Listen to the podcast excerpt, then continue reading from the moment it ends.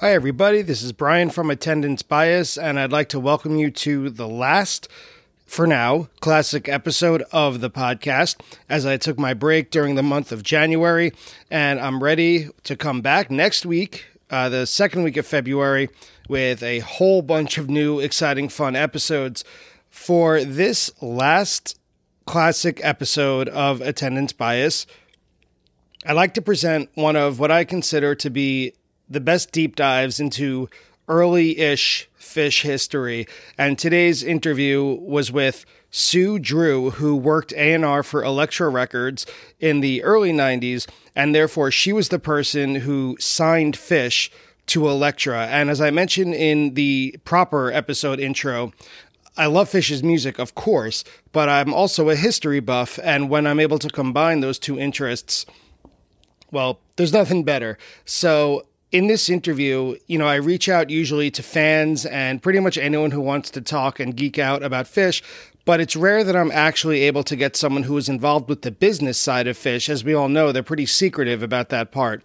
So to hear from someone who is a first person point of view, a primary source, so to speak, and tell us what it was like to know the band at that time when Trey himself was only 26, when they were growing exponentially and beginning their takeover of the world, or at least mid sized venues I was thrilled that Sue agreed to speak to me not only about her role in Phish's professional history, but also about a really classic show, December 28th, 1990, at the Marquee in New York City, a venue which no longer exists. So if you're into old school Phish, if you're into young Phish, and if you're into hearing a little bit of a peek behind the curtain about Phish's history, enjoy today's classic episode from Sue Drew, A&R person for Elektra Records, who signed Phish to the record label, talk about December 28th, 1990, and I'm so excited to see you next week for brand new episodes and for several months after that. Enjoy.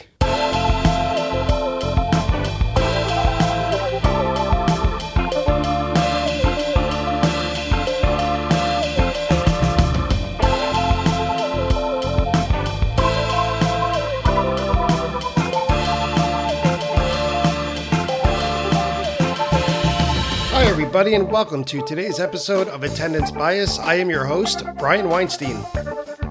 Now, I have to be honest, I love every single episode of Attendance Bias. I'm proud of every episode, and I'm grateful to every single guest who's willing to come on to the show and talk about a favorite jam or a favorite show of theirs. That said, I also have to tell you that just like all of you, my interest of Phish goes beyond the music and extends into their history, the mythology of the band's upcoming, their behind the scenes action and their business and everything involved with whatever happened to bring them to the band known as Phish that we know and love today. So, an episode like today, where I get to interview a person who is absolutely crucial in their development, not only as a musical group, but as a force to be reckoned with within the music industry, really makes me come away glowing. And that interview today is with music industry legend Sue Drew of Kobalt Music Publishing. Not only does she work now at Kobalt Music Publishing, but for a time in the late 80s or early 90s, she worked at Elektra Records. And during that time, she stumbled across a young foursome that was playing in New York City at the time, known as Phish. And You'll hear more about it later. I don't want to spoil the details, but Sue Drew, long story short, is the person who signed Phish to Elektra Records. Even more importantly, Sue not only talks about the business side of her relationship with Phish, but it's very clear throughout her discussion that she is a fan, dyed in the wool, of the band and their music. For today's episode, Sue decided to speak about December 28th, 1990, at a small venue that no longer exists in New York City called the Marquee. This is the first time that Sue ever saw Phish, and even more exciting, and I'll leave it to the episode to tell you what inspired her to approach them to sign them to Elektra. So that's enough from me. I just want to get to the episode as quickly as possible. Let's listen to my interview with superfan Sue Drew of Kobalt Recordings about December 28th, 1990, at the Marquee in New York City. Let's meet today's guest. Sue Drew of Kobalt Music Publishing, thank you so much for joining me today on Attendance Bias. It is my pleasure, Brian. Very exciting to be here.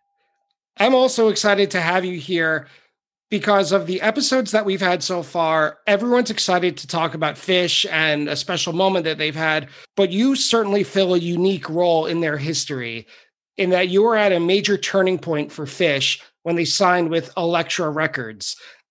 And I think that Phish, as a business, as a band, but also as a business, is very secretive about what goes on behind the scenes. All of Phish is an inside joke. And for fans, we just see the tip of the iceberg, what happens on stage. And you kind of saw a little bit under the water with that. You saw a little bit under the iceberg. And I can't wait to hear your side of that story way back in 1990. Before we get to it, though, you're the general manager of creative of at Kobalt Music Publishing.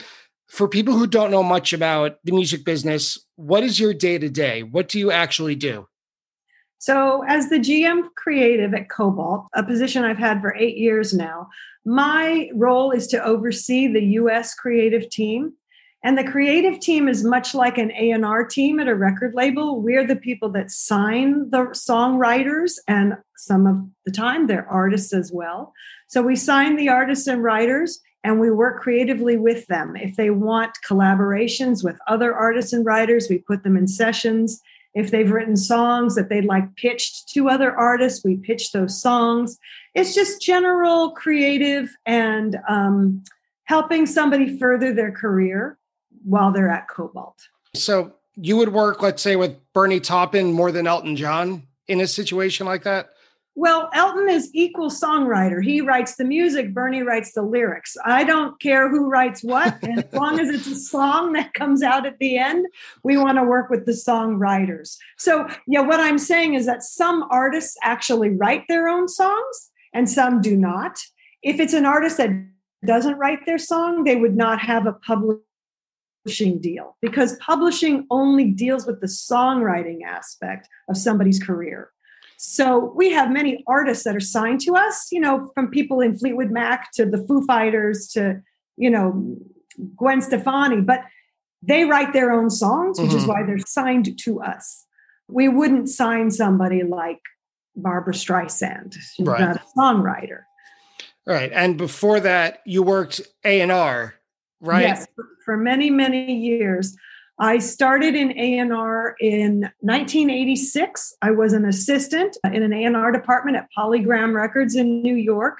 And I there found my first artist that I brought to the label, a woman named Michelle Shocked. And we signed Michelle. And then I got promoted to a junior A&R person. And then I left Polygram about a year later and went to Elektra which is where I, I signed They Might Be Giants and then Phish in 1991. And then after that, I went to Warner Brothers. And I mean, I, have been around quite a while. yeah. A the only time I heard, or the first time I heard the phrase A and R, I didn't even know it was two letters. I didn't know it was an acronym. I thought it was A and R. Yeah, I thought it was I a single word. Yeah, there I heard it. I remember from the Tom Petty song "Into the Great Wide Open," which is for anyone who doesn't know it is about uh you know an up and coming singer and they record an album him and his girlfriend and the narrator Tom Petty says their A and R man says I don't hear a single. Yeah. So my understanding again and please correct me if I'm wrong is that an A and R person's job is to promote. Is it to make is it to make their music more palatable to a wider audience? Hmm, um well not exactly. What what A&R stands for is artist and repertoire.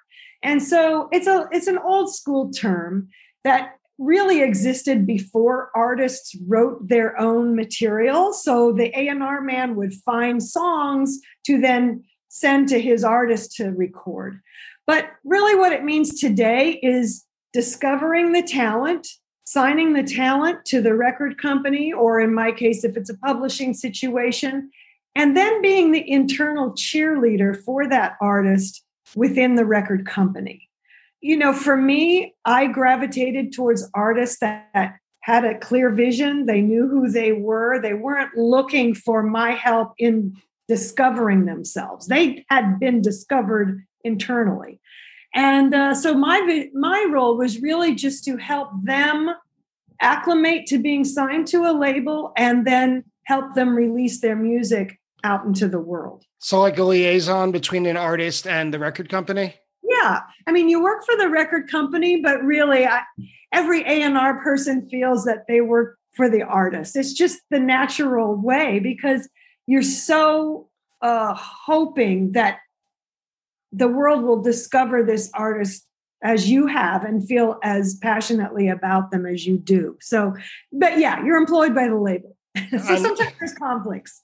Well, I'm really excited to dig into that quite a bit because I think Phish fans all have a sense of ownership because of their discovery of yes. the band. And Phish has flirted with mainstream success. They never, in my opinion, quite got there.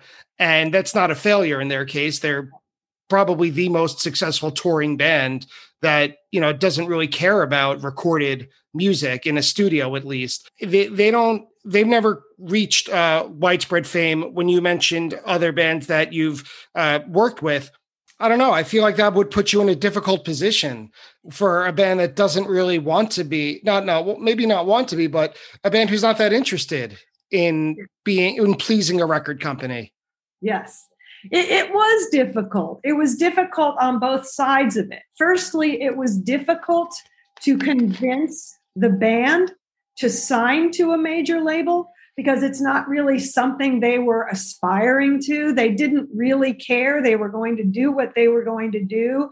They didn't want the you know the specter of this label hanging over them trying to turn them into something that they weren't and it's also difficult to bring a, an artist into a label if you don't think there's commercial potential but artistic direction and commercial potential can work hand in hand.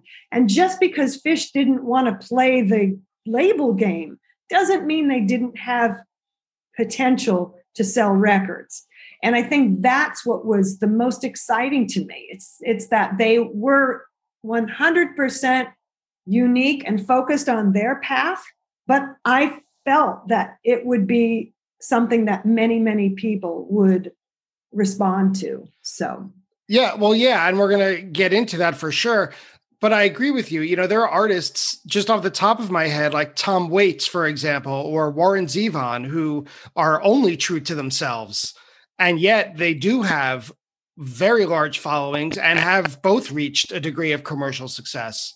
Absolutely. Two of my very favorite artists, as a matter of fact. And and for, for Warren Zevon in particular, he, you know, he was an excellent songwriter and other yeah. people covered his songs.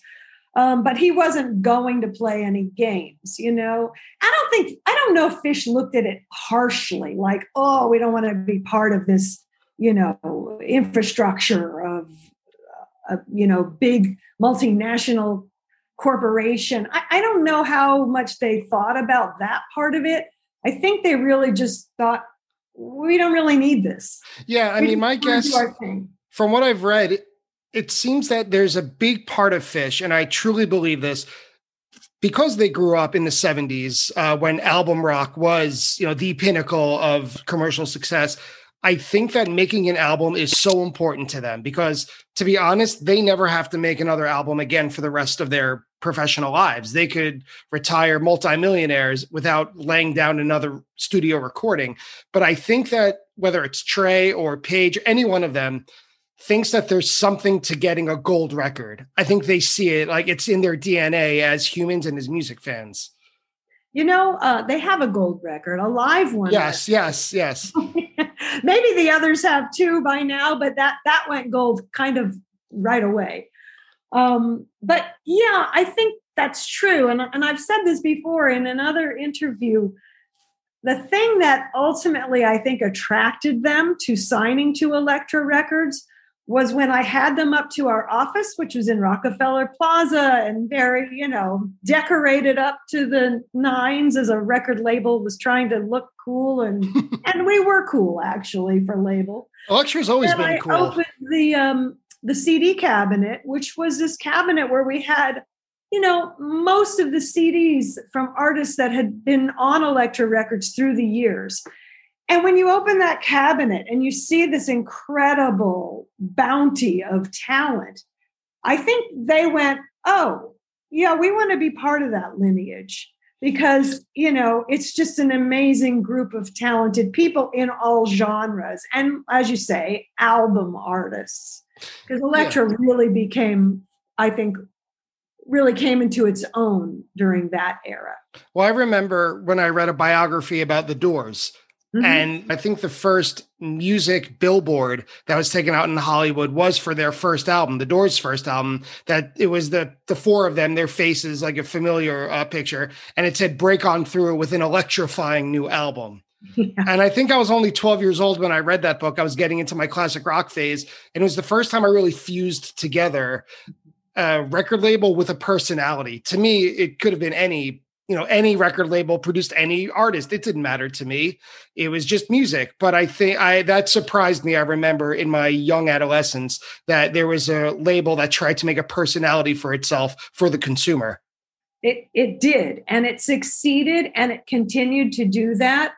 And i would say that you know we would have many meetings uh, internally where the chairman would say people buy Elektra records they trust in the brand of Elektra. If they see that E on a record, then they're gonna they're gonna take a chance on it and buy it. And I think that's true. You know, it was a artistic aesthetic, not not single lane, not single minded, but you knew it was going to be quality. That was that was important for me working there. Like I wanted to be associated with a label that was quality. You want to be um, cool, right? They're the cool. Yeah. They're the cool. Course. I came from Polygram previously to that. It's like, uh oh, that's not very cool. Let me go to Elektra. Well, I remember when I would also get Zeppelin albums, that Atlantic, like that yes. was very, very much. You could tell, oh, that's an Atlantic record because it yeah. looks like my Led Zeppelin records. Yeah, totally. Those logos were very meaningful. So, how did you first get into Phish? How did they first get on your radar? So when I was a young A&R person, I subscribed to the CMJ, which was College Music Journal. Sure. And it was an actual journal, long page journal. And I saw on the cover uh, one week a picture of Lawn Boy. And they would put four album covers each week. And a lot of times I would then go down to Tower Records and I would buy the records that were on the cover of CMJ. Things things moved way more slowly in these days because in those days because we didn't have social media. Nothing was immediate. It just you took your time. So i would go to tower probably every week. I would buy records. I would listen to them. So i bought lawn boy and i put it on and it was it was the most extraordinarily odd record I had heard, maybe ever. I don't know. It could have been ever. I, I have a classical music background, and I have a lot of um, tolerance for a lot of stuff. And but I thought, wow, there's something about this. It's it's really interesting. I don't know what it is, but it's interesting. You grew and up in Southern California, right? When you talk about in, having a big yeah. musical background. Yeah, well, I grew up in Central California, but I went to college in LA, and then I moved to New York after college. But I, and I didn't ever really love the Southern California. I wasn't. I appreciated the Eagles and Jackson Browne and Linda Ronstadt, but they were not my thing per se. I was mm-hmm. way more into punk and new wave and I wasn't really into the California sound, probably because I was from there. But I um I so I I kept coming back to Lawn Boy. Like every few days, I'd put it on and I'd listen to it. And then I kept seeing in the Village Voice that Phish was playing the Wetlands, which was a pretty hippy dippy club down, you know, in in the Tribeca area. It wasn't until the day it closed. It had that yeah. reputation. And it wasn't just a, a, venue; it was like an activist center, also. It was, yeah, it really was. And um, I, I remember not being able to make any of those shows. There were like three or four that I saw they had played that I couldn't get to.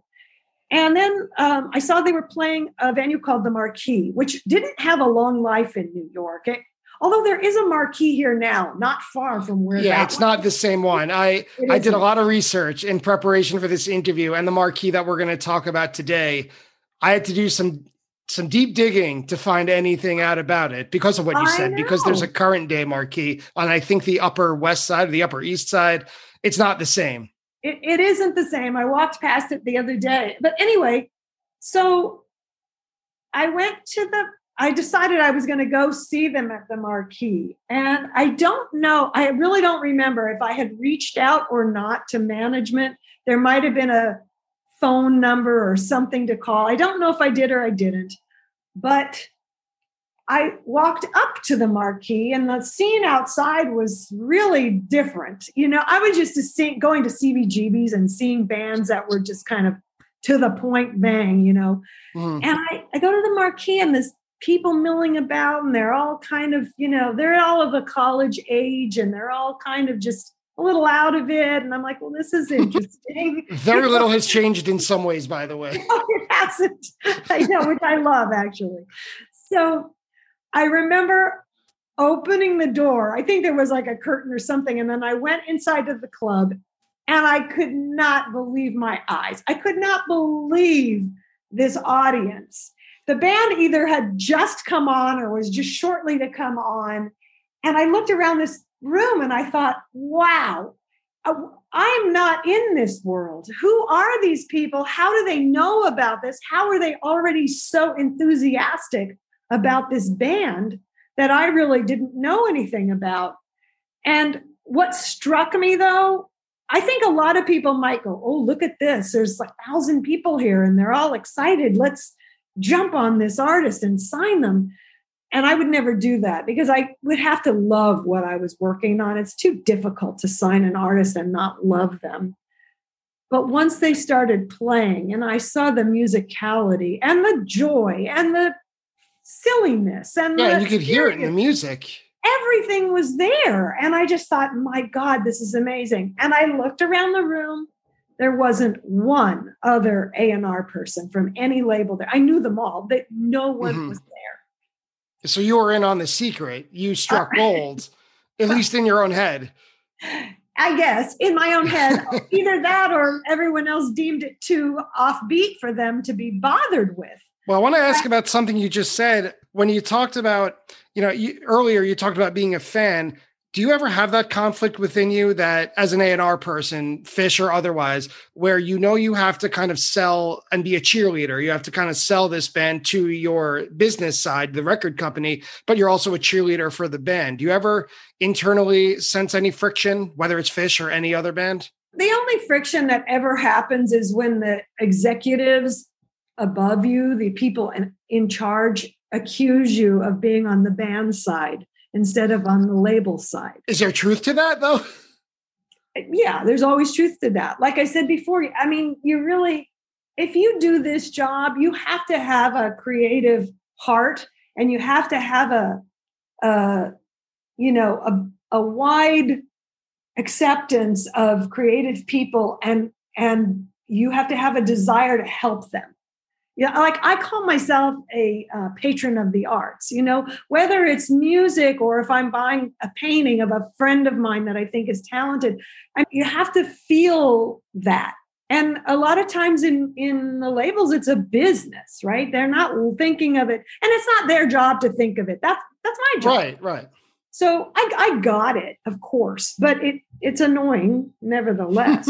but There's a recurring motif in Phish's history as a band that they do things their way on their own time, how and when they want to do it, period. Yeah.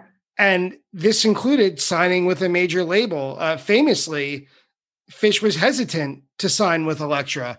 I think the popular image of most bands, at least when I was growing up, is man, we got to sign with the label. We got to go to the showcase tonight. We got to give our best stuff. There's going to be record execs in the audience.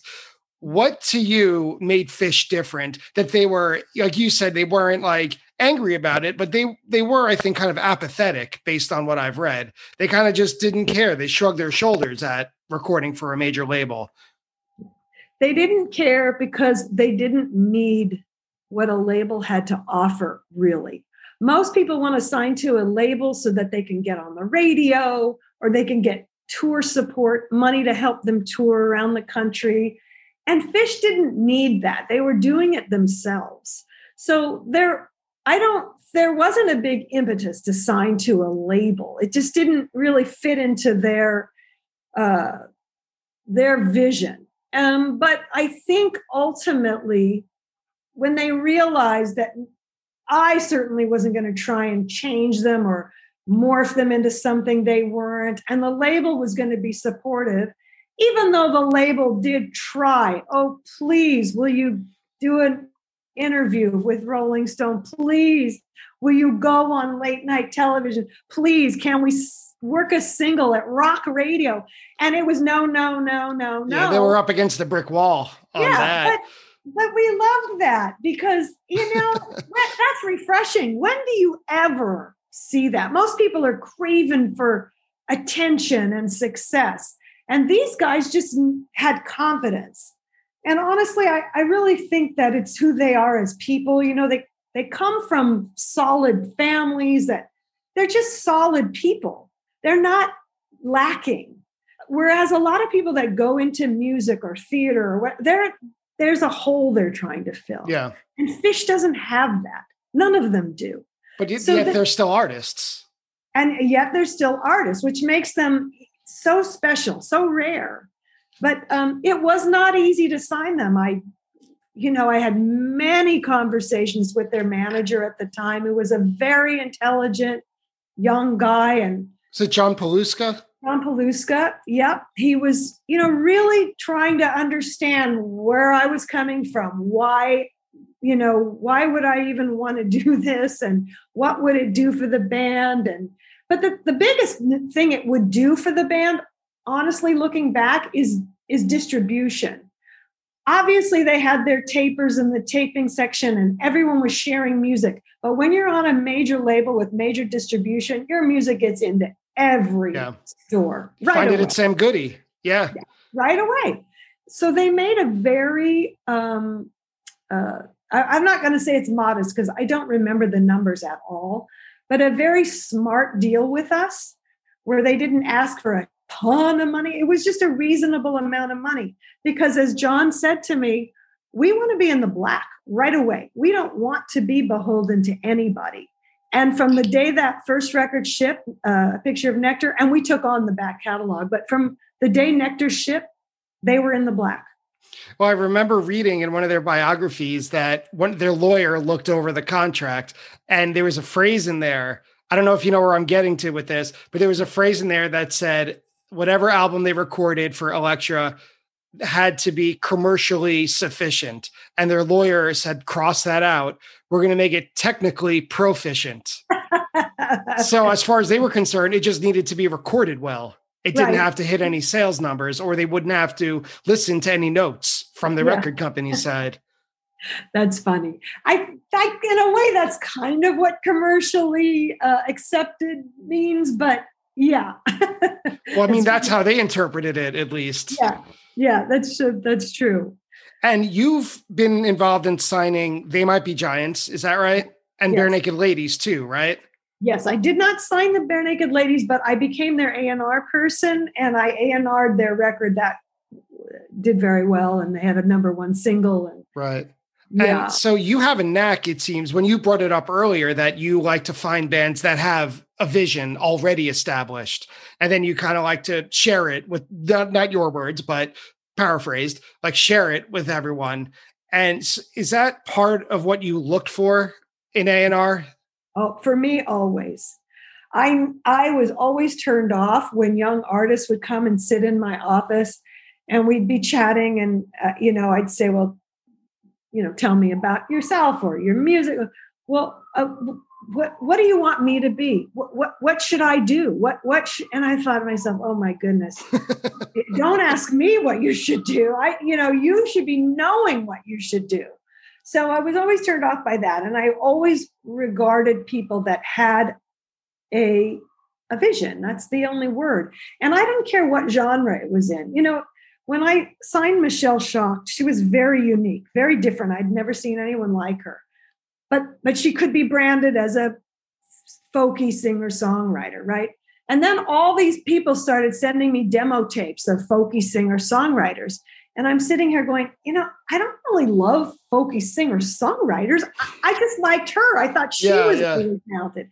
And then when they might be giants, when I signed them, it was like I got all these nerdy, geeky pop bands and, and alternative bands. And I'm like, it's not that that's what I like. I just thought they were really good. And then when I signed Phish, it was the same thing. Every jam band out of the from you know the weeds came in, and I'm like, it's not that I love jam bands. I just thought Phish was really great.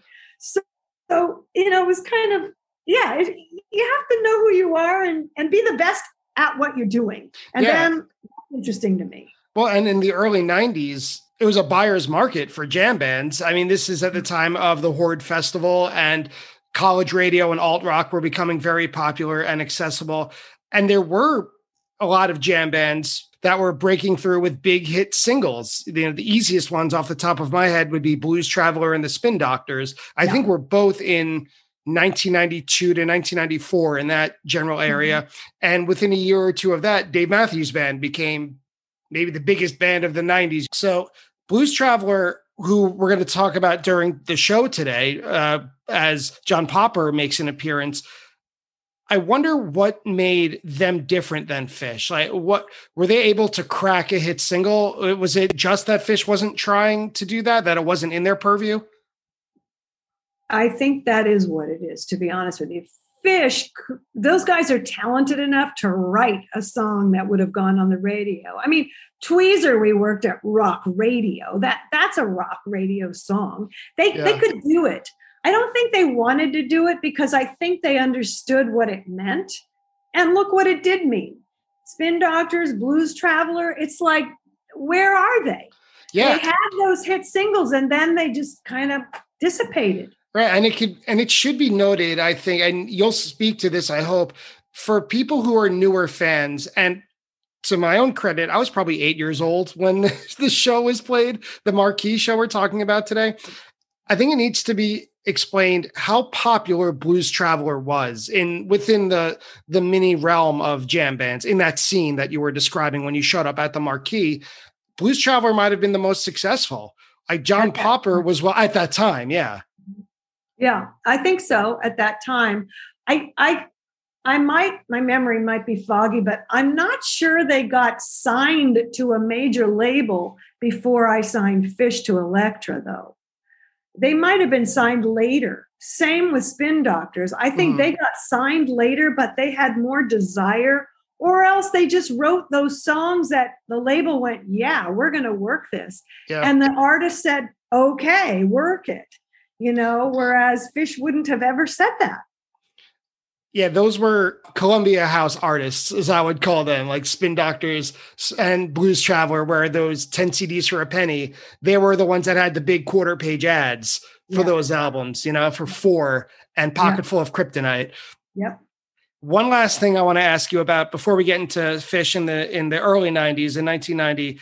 I sent you in our notes leading up to this a video that was produced by Elektra in I think 1991 or maybe 1992 that was made to promote Rift.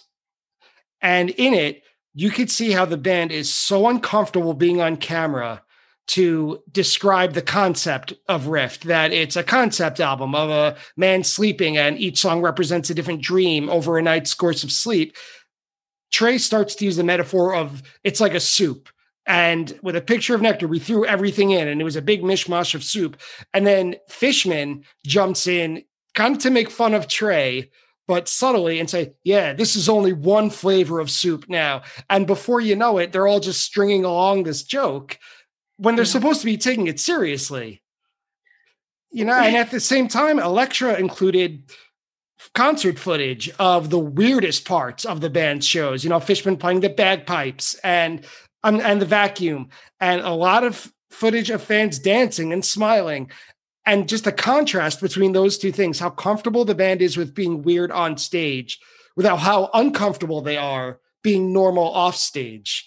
I didn't have any question to follow up. I just thought it was so goofy. Yeah, yeah, it was. And I remember that. And you could see people's uncomfortableness. But to be fair, most everyone is uncomfortable in those situations when they're self-promoting or the label says we, we're going to do a, a, an electronic press kit or we're going to do a little piece and we want you to tell it's uncomfortable you know especially for genuine artists who just really want to speak through their music but it is part of the the sausage factory shall we say Yeah. and they did very little in that They still do. They still do very Right. little. well yeah but they're not on a major label any longer but they yeah. did And they're not. 19 any longer.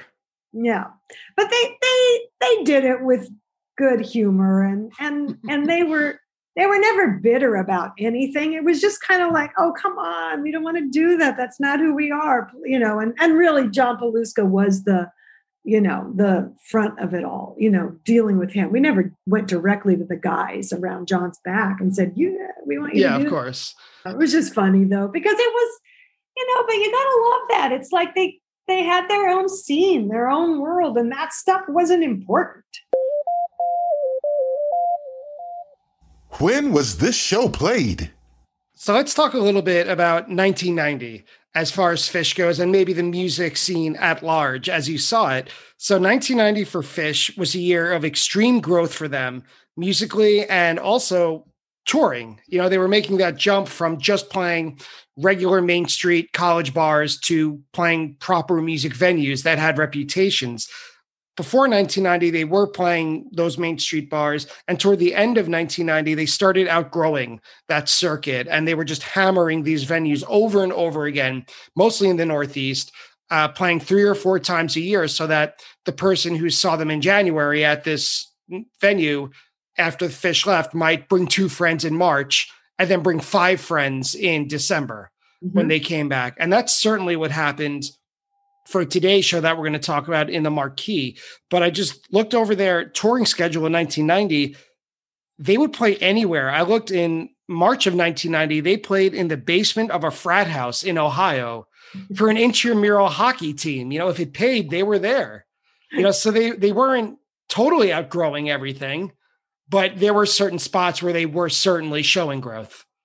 Yeah, I think they looked at touring and performing um, very. Uh, it was very siloed in the Northeast, where they had developed a following. They knew what they were worth, but if they went further west, they knew that they had to start, uh, you know, pretty much from scratch to develop an audience there. Other than I think Colorado, where they made a trip early on in their Right. career, and And so they did again in 1990 also, to tell you right. Yeah. Yeah. yeah. So I think they were smart about that. Um, but however, you know, I like I said, I saw them at the Marquee show and it was packed. But then I went to the Chance in Poughkeepsie, which is a little club, and it wasn't. There were maybe thirty people in the club. It wasn't packed at all.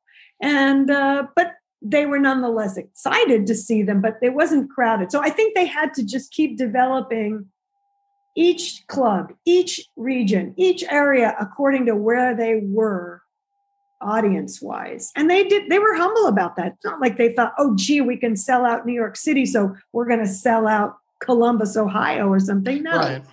Right. And, and can you tell us a little bit about the marquee? Because from what I could find, again, which was not much, is that it was all the way west, Yeah. all the way west in Manhattan, uh, maybe the western edge of Chelsea, even if you're being generous as a realtor, you know, to tell someone, oh, this is in Chelsea. What I found is that it was on 21st, West 21st Street between 10th and 11th Avenue. Is that the market? that is exactly where it was. That's exactly right.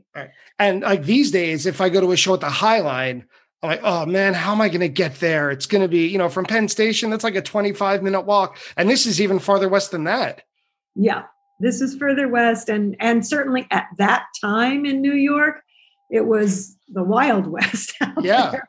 It wasn't it wasn't a, populated area as it is today. Now Yeah, there's a reason that it, that just north of it is called Hell's Kitchen. Like there's a reason for that nickname, you know? right yeah so i had never been to the marquee before that gig either I, it wasn't really a um you know on my circuit of, of venues that i went to nightly or whatever but um and i don't know if i ever went after that actually Well, it went out of business after you mentioned it was short lived. I think it was only there for about two years, and then it turned, I think, into a either a gay club or a dance club, or maybe a gay dance club. I don't know. And then like a yeah. Spanish flamenco club, and it it changed hands a million times. And I'm sure now it's an art gallery or something. Oh yeah, has to be. I'm gonna go buy it this week. Yeah. So yeah, that was the marquee. That was um, you know, that was uh, like I said, an un- unusual club at the time in New York, not a regular place to play. But Phish was known for that. You know, they would produce their own shows a lot of times. Paluska would rent out um, what's the place in Paradise in Boston? In Boston, yeah. it's called?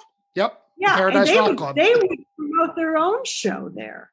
They weren't part of the Paradise uh, booking situation. They would just tell the Paradise, "We want to rent your show. I mean, we want to rent your venue and then they would do everything including bring in their own security for the show yeah well mike gordon tells a story that on you exactly about the paradise that they couldn't get booked Paluska mm-hmm. would send their press and never get a phone call back, tapes and everything. And then, yeah, they just decided to rent it out. They bussed people from Vermont, from Burlington. They had two big buses, uh, coach buses. They bring everyone down. And as the band was loading in with their, you know, broken amps and their weird gear, and they were wearing their final shirts that didn't look like a professional band, the bouncers were making fun of them. Who are these guys? And then they sold out the first night to the point where they didn't need to rent it out the second the second time. That's exactly right. They were very smart about that. Um, but and then they promoted all of their own festivals and stuff later on. Uh, but yeah, they were the first band to really do something like that. And it got to a point in 1998 where they were recording uh, the Story of the Ghost album, and they wanted to play a couple shows just on a whim. So they played the Island tour, which were two shows at in Long Island at the Nassau Coliseum, and two shows in Rhode Island at what I think the Providence Civic Center or the Dunkin' Donut Center. And I remember it being such a huge deal at the time. They didn't buy any advertising anywhere. They didn't add, they only announced it on their website. And this is 1998. You know, it's uh-huh. it's hard to remember sometimes how ubiquitous pop-up ads are now. But to just announce something on a website, the Coliseum is like 16 and a half thousand people. It's amazing. I mean, and speaking of websites, they were the first artists that I had worked with who had their own website. You know, it was before we had email at Elektra. I mean, we weren't connected in any way, um, electronically speaking. And they had their own website, and I kept thinking, God, wonder what what that is, or how, what does it look like, or how do you even get to this website? You know, yeah. it was just so foreign to me. Like I didn't right. get it through Prodigy and AOL, obviously. Yeah. That's you, through your internet service provider. Right, which and, nobody had. and just one one note of 1990, back to what you said earlier about distribution. In 1990, they released their hmm. album Lawn Boy, which had a big issue with distribution. They hired a, a company called Absolute A Go Go Records that yeah. pressed, I think it was, I could be wrong on this number, but 10,000 copies. And then Absolute A Go Go went bust before they could release it. So Mike Gordon, the bass player, has said several times that that's one big reason why they weren't so excited to sign with a label. Because look, they tried and look what happened. You know, as if they were on the receiving end of a divorce. Like, uh, my first marriage went like this, so I'm never getting married again. yeah, I, I, and I understand that, but I don't think if they were really thinking about it, you cannot put an indie distributor against the we right. are Warner Elektra Atlantic distribution. So I think the distribution worked out fine for them. And the marquee, one last question I have for you about it. It was their next venue up after the wetlands. They'd kind of outgrown it. And I had been to the wetlands a few times before it closed. The capacity was 500, and that's elbow to elbow. That's if they really, really pushed it. I couldn't find any photos or video of the marquee because any video I did find just focused on the band who was on stage. I think it was the video I found was the Lunachicks and yeah, the I Rollins mean, and the and the Rollins band, but yeah. nothing showed the audience. Are yeah. you able to remember anything about what it was like being inside the marquee or how big it was, anything physically? Yeah, oh, I I can see the venue in my mind's eye perfectly, but I think it was about a thousand capacity. Oh wow! I'm not mistaken. Yeah, but it was a, a large stage and sort of a I'm remembering it as sort of a half moon kind of a room where the crowd was, it was more wide than deep. Um, but yeah, I think it was close to a thousand people, if I'm not wrong. That's, you know, it's funny because I looked up contemporaries, like who else played the a venue like the Marquee in 1990. The list that I found was Blues Traveler, of course, the Spin Doctors, of course, but the Black Crowes also, who were starting to explode at that time. Uh, the Rollins band I mentioned, Debbie Harry played it solo. Uh, Yo La Tengo, the Mighty Mighty Bosstones, Pantera, uh, the yeah. Screaming Trees, Bob Mould. So Phish was not, you know, they weren't at the bottom row anymore. They were in very good company. Oh, totally. These were all established artists at that time. yeah, that, it wasn't small, that's for sure. I, I'm sure it was about a thousand. Set one. So let's get into the show itself. The 1st mm-hmm. song that they kicked off with was Runaway Jim, which was new that year, but has since become a classic. It sounded like everything was at kind of a higher pitch and a higher frequency than what we're used to today. And you could tell they're practiced, but they weren't quite as eloquent as we're used to now when they're playing Madison Square Garden sold out four nights. They're still prone to a couple little mistakes. Did you notice since you first, this was your first show seeing them live? did you but how quickly did the musicality grab you like their expertise on their instruments yeah the musicality grabbed me immediately that was the first thing that i was attracted to because but it's funny you you sent me the set list and i listened to it and i had those exact same thoughts i'm like oh my gosh this is this is watching a baby Phish. yeah like they're it's almost like it's studied and they're really working hard to do the right thing and to play the right musically, you know, it's just deliberate. It's not like it is now where it's just second nature to them. But it was really sweet to listen to that, you know, those early days. But yeah, musically, I was blown away straight away because, well, first of all, the music was different from most of the stuff I was listening to or going to see. But secondly, the way they interacted with each other, you could just see there was a musical conversation going on constantly, even in those days. And it's true. And when I went to Vermont, I'll just sidebar. Sure. They told me about all the musical games they played in rehearsal.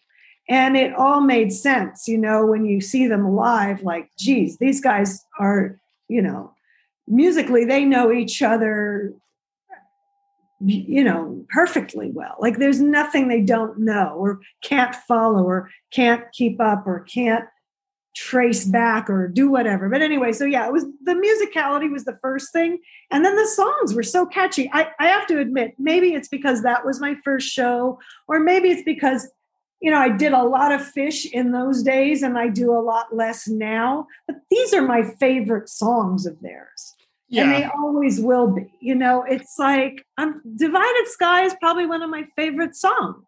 You know, I just love it. I used to listen to it in my office nonstop. I'm sure the rest of the staff would be like, "What is she doing?" well, too bad for them. Yeah. Exactly. and so, speaking of musicality, the next song is "Foam," which yeah. is I think Trey has even called it one of the most difficult songs that they play. And yeah. this is really hard. You could hear it. And my I was trying to listen to it through your ears, yeah, through an A&R person's ears. But my thought is, what kind of audience comes out to see a band that plays music like this?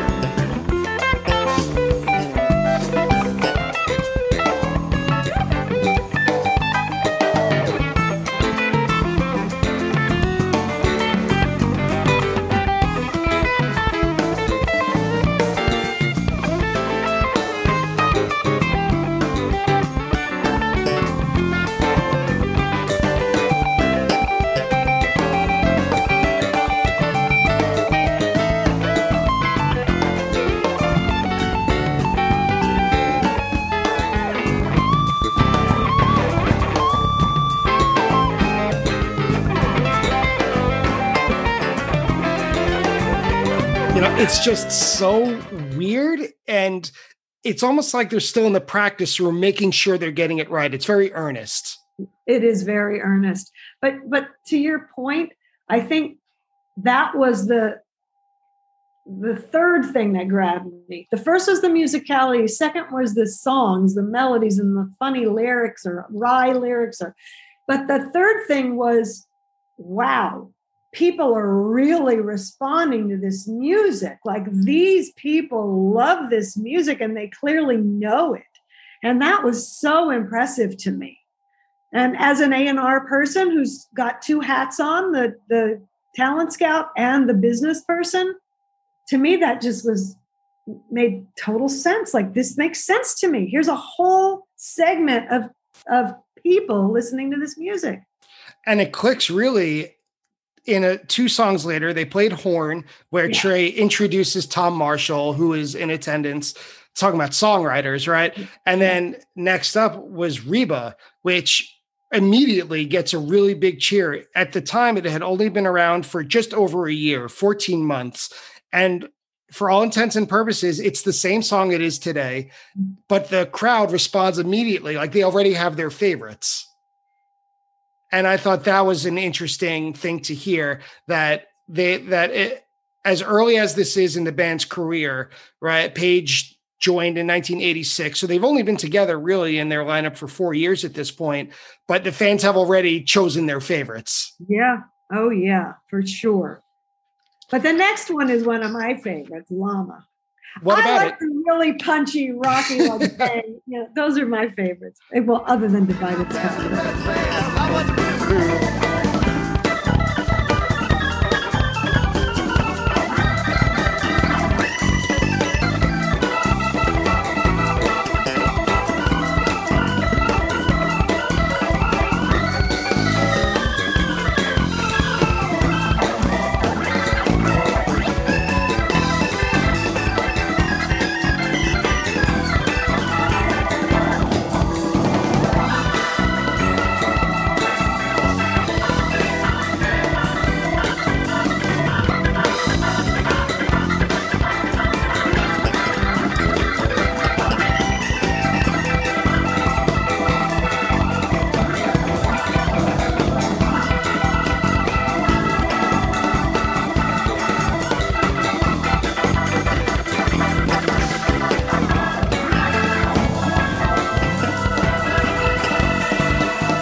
But it's one of my favorites too because I got into Phish by listening to a picture of Nectar. And yeah. Llama kicks off that album. So yeah. to me, it's like the best, the best yeah. rocker that they have. And they then go really weird with Colonel Forbin's Ascent and Fly Famous Mockingbird. And I was wondering about your look in this that how could someone in A&R justify or explain something like this to a record label? Yeah, there's this band with this internal fairy tale that some people in the audience get, most probably don't. And it has all these weird names that the lead guitarist wrote as his college thesis. I want I want you to sign them. Yeah. Well, I'm not going to lie because I think that there were certain moments and and that that's one of them where I was totally lost. Like what is this? What is going on? Uh, I only understood it later when Trey would explain sometimes to the audience or whatever. But at, at that show, I had no clue. But again, I just thought, okay, at the at that time, how old would I have been? And 90. I, I was 29 or something. I'm older than most of the people in this audience. So yeah, maybe how old was the audience? What did the audience look I like? I think they were like college kids, like 20, 21 and 2. I don't know if it was a 21 and older club. I can't remember that. But they were in their early, early 20s, I would say. Maybe if it was a younger, 18 and older club, then they would have been that. Um, but I was older. So I'm thinking, well, maybe this is just something I'm not getting because I'm 29. Uh, but anyway, yeah, it was odd, but but it, that was endearing to me too because it's like well, they have the guts to go and play these songs that are just fantastical and not really, you know, verse, chorus, verse, chorus, bridge, chorus. You know, it was just like, whoa, they're just creative. Right. And it's not enough for it to be entertaining and fun to listen to, it has to be challenging also. It has to challenge both the band and the listener. Yes, exactly. And and I, I learned all of this as I saw more shows and as I got to know them. And uh, but the first time it was just kind of this, you know, bang, it hit me in the face like, whoa, this is something completely different. I, you know, I was attracted to it, but it was different. I love hearing you say this because I still see them regularly. I have a couple shows in Atlantic City coming up in a couple of weeks, and fingers crossed that indoor venues will be all right around New Year's yeah. Eve, that I can go see them at Madison Square Garden again. But every time I go, there's always someone around me that it's their first show. And they say the same exact things that you're saying right now. Yeah. You know, it's uh, where they need something explained to them, or, you know, they talk how Divided Sky is my favorite song you know, yeah. it's it it really is. It's heartening. It really is. It's really wonderful. I was going to say, and the thing that's so amazing is that you know, thirty years down, it still sounds unique. You know, yeah. no one else sounds like this. So that's why people are still going, well, "What? What is this?" So yeah, it's amazing. And after Forbins and Mockingbird, they play another uh, saw another suite that's been constant and consistent throughout their whole career. They played it the other night, um, Mike's Hydrogen Weekapaug. Mm-hmm. And this is just, you need a shot of adrenaline. If you didn't like them yet, this would yeah. do it for you, right? Yeah. I love it. Weekapaug is one of my favorites too. I just love it. I always like Mike's song, always.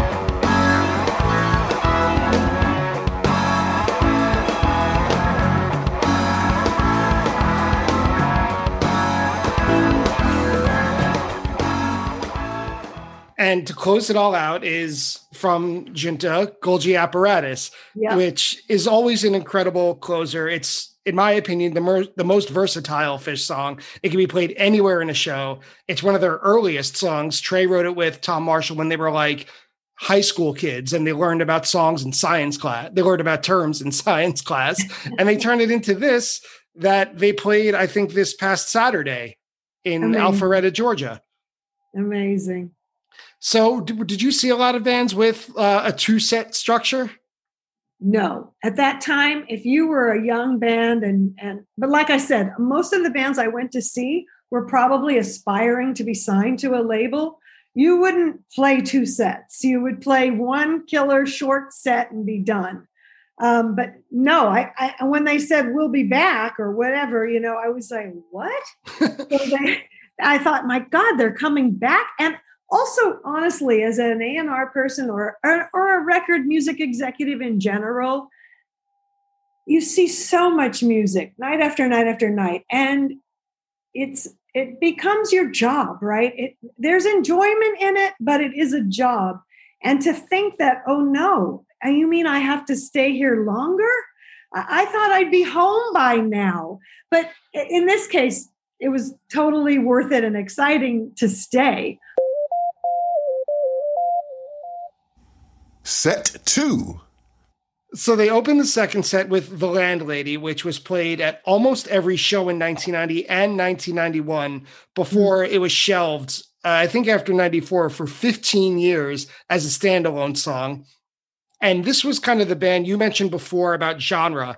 They were kind of showing that they're stretching themselves, that they could play mm-hmm. Latin rock just as well as progressive rock, just as well as hard rock with Llama and stuff like that. So this mm-hmm. is a pretty ballsy opener to open a yeah. second set with. Totally. I mean, that is, that is really like I I mean, you could almost lose your audience playing something yeah, like that. Especially at the beginning of a second set. Right. Yeah. People are going, I've already waited. I've already set out the break, and this is what they're going to open with. Let- Let's get out of here.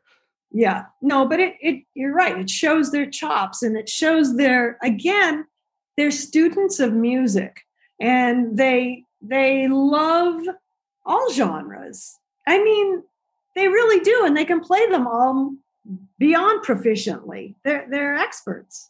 Yeah, to the And- point where Trey is co-writing a music, a Broadway musical in 2010. You know, hands on a I heart I went body. to see. I know. I went to see it, and I, I uh, in La Jolla when it uh, debuted. Uh, amazing. Yeah, he's not just him, but the whole band. They're Oh they're yeah. they're music omnivores. Yes. Yeah. Yeah, they are. And they followed it up with Possum, which is very straightforward Southern blues, um, kind of Lynyrd Skynyrd type. If Yeah. you like that, you'll like this.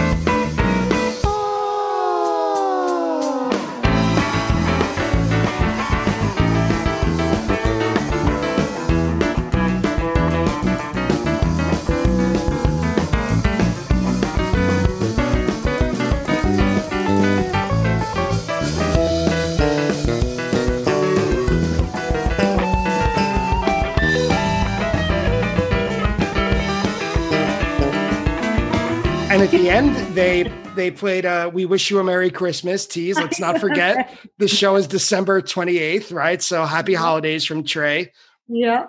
I, I, I, I heard that. I hadn't remembered they'd done that, but I, that was fun to listen to.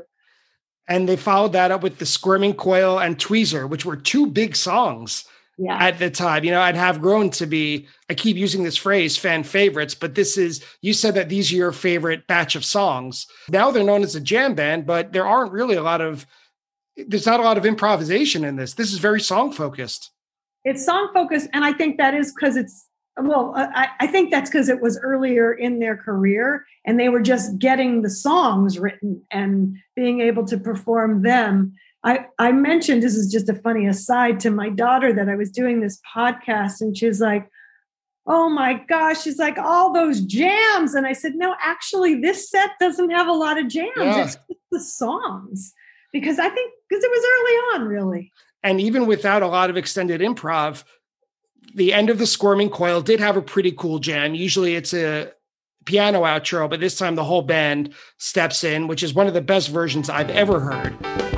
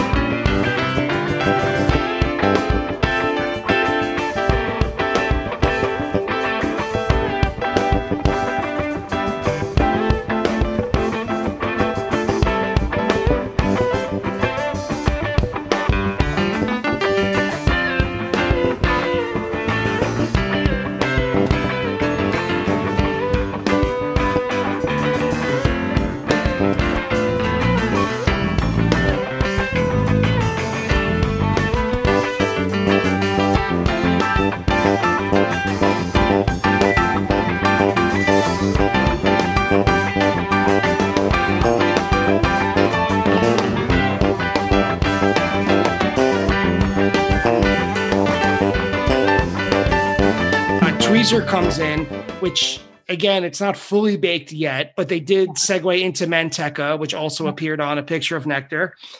And goes back into Tweezer, which had that old school ending where they kind of dribble and fall apart at the end very, very slowly. yeah. oh, God.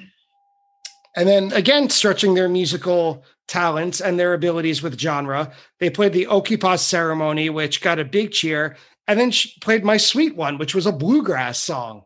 Yeah. Oh, yeah. I remember when I first saw them do an a cappella barbershop quartet. And I was like, there's nothing these guys can't do. Do you remember where, when that was, or even what song? It was in the early 90s. Um, and it was Sweet Adeline, I'm pretty yep. sure. Uh, but I don't remember where it was. Where was that? I don't remember. Oh, it might have been at the Roseland. Oh, well, that that's probably 1992. Yeah, yeah. That would make sense because I remember uh, reading that they started doing that. I think Page explained it. I could be wrong on that detail, but they looked at each other and they started playing small theaters at that time in the mm-hmm. early 90s, like the Colonial Theater in New Hampshire. And they said, well, these theaters were built for unmiked music. Yeah. So why don't we learn how to do that? And after all, we are a quartet. That's right. It might have been at the Capitol Theater in, oh, in uh, Port Chester. Portchester. Yeah. Actually, the first time. And then after that was your favorite was was Divided Sky. They My very next. favorite. Yeah. I just love that song. I love everything about it. I, and it's so it must have been so impressive to hear them play this epic live, especially to someone like you who hadn't heard it before. Yeah, I, I had heard the the album, I think, by this time. Okay. Because but I hadn't heard it live ever. So you saw and, them on the uh, cover of uh, CMJ. Yeah, it, it is. Yeah. So you saw Lawn And then I went cover. back and got Junta. Yeah. So I had the both records uh before I saw them. Yeah. Got it. Got it. And my comment in our notes at the end of Divided Sky was, how could anyone not like this? But the amount of shit I've gotten for being a big Phish fan, there are ways that people could not like this. I guess. Maybe my colleagues back in the day don't like it because they yeah, heard right. it so much coming out of my office. Well, again, their loss. Yeah. And, and after that, they brought up John Popper as a guest yeah. who was the bigger star, at least among the jam band community at the time. And they played a song called No Good Trying, which is a Syd Barrett song, which, yeah. if Phish wasn't weird enough yet, let's get the strangest member of Pink Floyd, yeah. which is saying a lot in itself, and cover a song remember, by him. And I remember when they announced that they were going to play that, and I thought, oh my God, these guys are really they are just in their own lane. Yeah, for a band that was very, as we discussed before, uncomfortable talking about their own album or promoting it, they were very much feeling themselves on stage.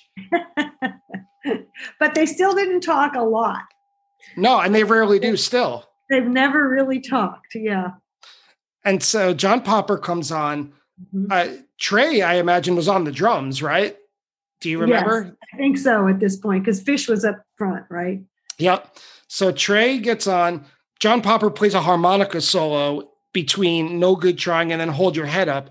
They switch back and they play a song that's only been played thrice hmm. in all of Phish's history called Don't Get Me Wrong, which I did a little research, was co written between Trey and John Popper. It's basically a blues riff. Yeah. With John Popper taking lead vocals. Do you remember uh, what it was like to see, uh, first of all, Phish as four virtuosos, but John Popper, who yeah. is incomparable on the harmonica. Yeah, yeah.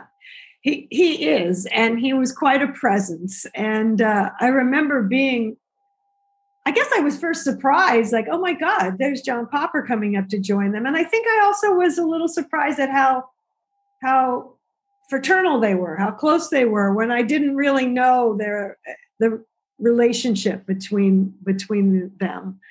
Um, and I mean, he's amazing. We used to kind of tease and j- joke about him, me and my colleagues, not not Phish, because it's just like, oh my goodness, how many notes can you play?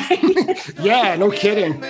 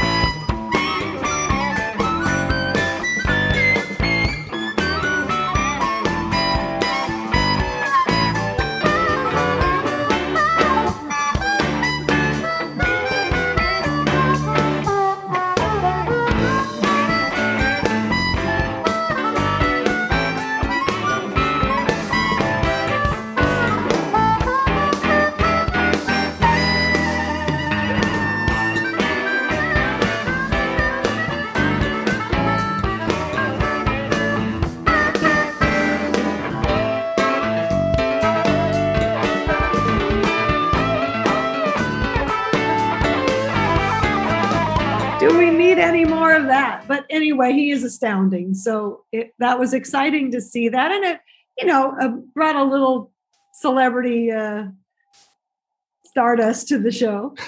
Well, it's funny you said how many notes can you play between John Popper and Trey. That's yeah. that's enough to last you a decade.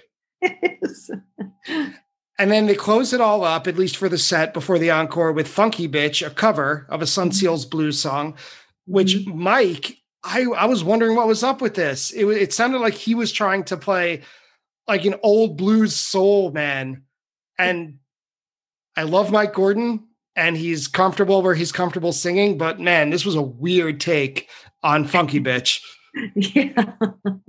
yeah, I thought that was really odd. I don't remember it from that night. Yeah. But listening the other day to it, I was like, oh, okay.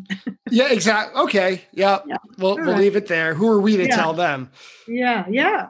And for the encore, two really accessible, fun songs, Bouncing yeah. Around the Room and Highway to Hell. Yeah. Yeah.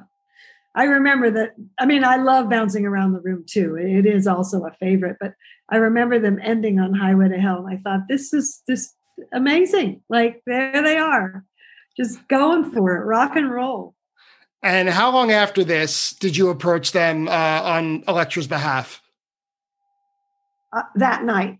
Wow, really? I, I I found them backstage that night. Yes and I told them who I was. I'm sure I gave them my card like a total geeky record executive. and uh, yeah, I mean they they were polite, and I don't think I don't know what they thought, but I was like, I must. I must continue down this road and, and get to know these guys. So, yeah, it was that night. And to wrap it up, about how long did you work with them before you moved on from Elektra? So it was unfortunately, they were the last band that I signed to Elektra. I signed them in 91 and we did Nectar, picture of Nectar, and then started Rift and went through that process of hiring the producer, et cetera. And then I left in 92, but I continued to sort of oversee the making of that record. And so, you still see Phish at all? Oh, I do. I went to the Hollywood Bowl um, right before the pandemic. I took my husband. His his screensaver on his phone is the lights from the Hollywood Bowl, and you know I saw Trey and uh, and um, Page that in after sound check. I I hung out with them for a minute, and uh, like I said, I saw Trey, of course, do Hands on a Hard Body, but um, yeah, I will always go see them and stay in touch. And I look forward to seeing. If I had been in New York, I would have loved to have gone to the Baker's Dozen. But if you know, next time they play in LA or or here, I will definitely go. Fan for life, huh? Oh yeah, fan and friend for sure. Sue Drew of Kobalt Music, I can't thank you enough and I want to tell you on a personal level, knowing that you worked with them on a picture of Nectar, that was the album that grabbed me. So we literally would not be here if it weren't for you. Even though it's my podcast, you made it happen. It's well, they real, made real it cyclical happen. here. Yeah, That's true. But it's so, all them. And, uh, and Brian, it was my pleasure, a real joy. Thank you for for inviting me on. And that's it for today's interview with Sue Drew of Kobalt Music Publishing. Now, when Sue picked a show from late 1990, so many years ago, it only makes sense that there would be some discussion points that either need to be corrected or expanded upon. With that in mind, it is now time for the attendance bias fact check. Attendance bias fact check. First off, the Elektra promo video that the band used when they released Rift, and they use the soup analogy that Sue and I discussed in detail, is available in today's show notes. And just as a general fact check, or reference, I guess, many of the references and paraphrases that I brought up in today's interview, such as Phish's lawyer changing the language in their contract with Elektra, are from a variety of published sources. However, I've been reading and researching so much about Phish for so many decades that I had to rely on my memory and my quick recall, so I wasn't able to track down every quote and every fact to its original source. So I'm just going to do a big umbrella sourcing for all of these different books and sources that I've used. So that said, I have to give a lot of credit to the Phish Compendium by Dean Budnick, the Phish Book, compiled and edited by Richard Gehr, the Phish Biography by Parke Puterbaugh, Phish.net, and of course, Fishbase, the organization and publication that originally interviewed Sue. Fishbase first published their interview with Sue in 2017, and the link to that interview is in today's show notes. When discussing Phish's commercial success in terms of album sales, Sue is quick to point out that a live one went gold upon its release. Since the mid 90s, Phish has had a very strong sales record, as Junta has gone platinum, and Lawn Boy, A Picture of Nectar, Rift, Hoist, Billy Breathes, and Farmhouse have all gone gold. I brought up Blues Traveler and the Spin Doctors breaking through with hit records in the early 90s, but I couldn't exactly pin down when each of their albums came out. So, a fact check on that. The Spin Doctors' Pocketful of Kryptonite was released in August 1991 with the singles Little Miss Can't Be Wrong peaking at number 17 on the US charts in 1992 and Two Princes peaking at number 7 on the US charts in 1993. For Blues Traveler, their hit album, 4, was released on September 13th, 1994. It sold over 6 million copies, and the single's Hook peaked at number 23 and Runaround peaked at number 8 on the Billboard charts. I brought up that in 1990, Phish played at a fraternity house to celebrate an intramural hockey team in Ohio. This show was played on March 28, 1990, at Denison University in Granville, Ohio. The show is available on Phish.in as a soundboard recording, and interestingly, it features the debuts of Tweezer and Runaway Jim, tied off with a rare whipping post encore. When talking about Phish's touring schedule in 1990, I erroneously said that the band played Telluride in 1990. The band did play several gigs in Colorado that year, including shows in Crested Butte, Boulder, Fort Collins, and Colorado Springs, but none in Telluride. Sue remembers seeing Phish sing Sweet Adeline at the Roseland Ballroom, but she couldn't pin down exactly when it was. I suggested that maybe it was in 1992. I was wrong, however. Even though Phish played Roseland in 1992, they did not perform Sweet Adeline at that show. Upon further research, they did perform Sweet Adeline at Roseland on February 6, 1993. And then later, she suggests that maybe she heard Sweet Adeline at the Capitol Theater in Port Chester. If that's the case, then it had to be on April 27, 1991. And that's it for today's episode of Attendance Bias. I would like to extend tremendous thanks to Sue Drew of Kobalt Music Publishing for offering her time and her generosity, and of course, her memories and her opinions to talk about it on the show.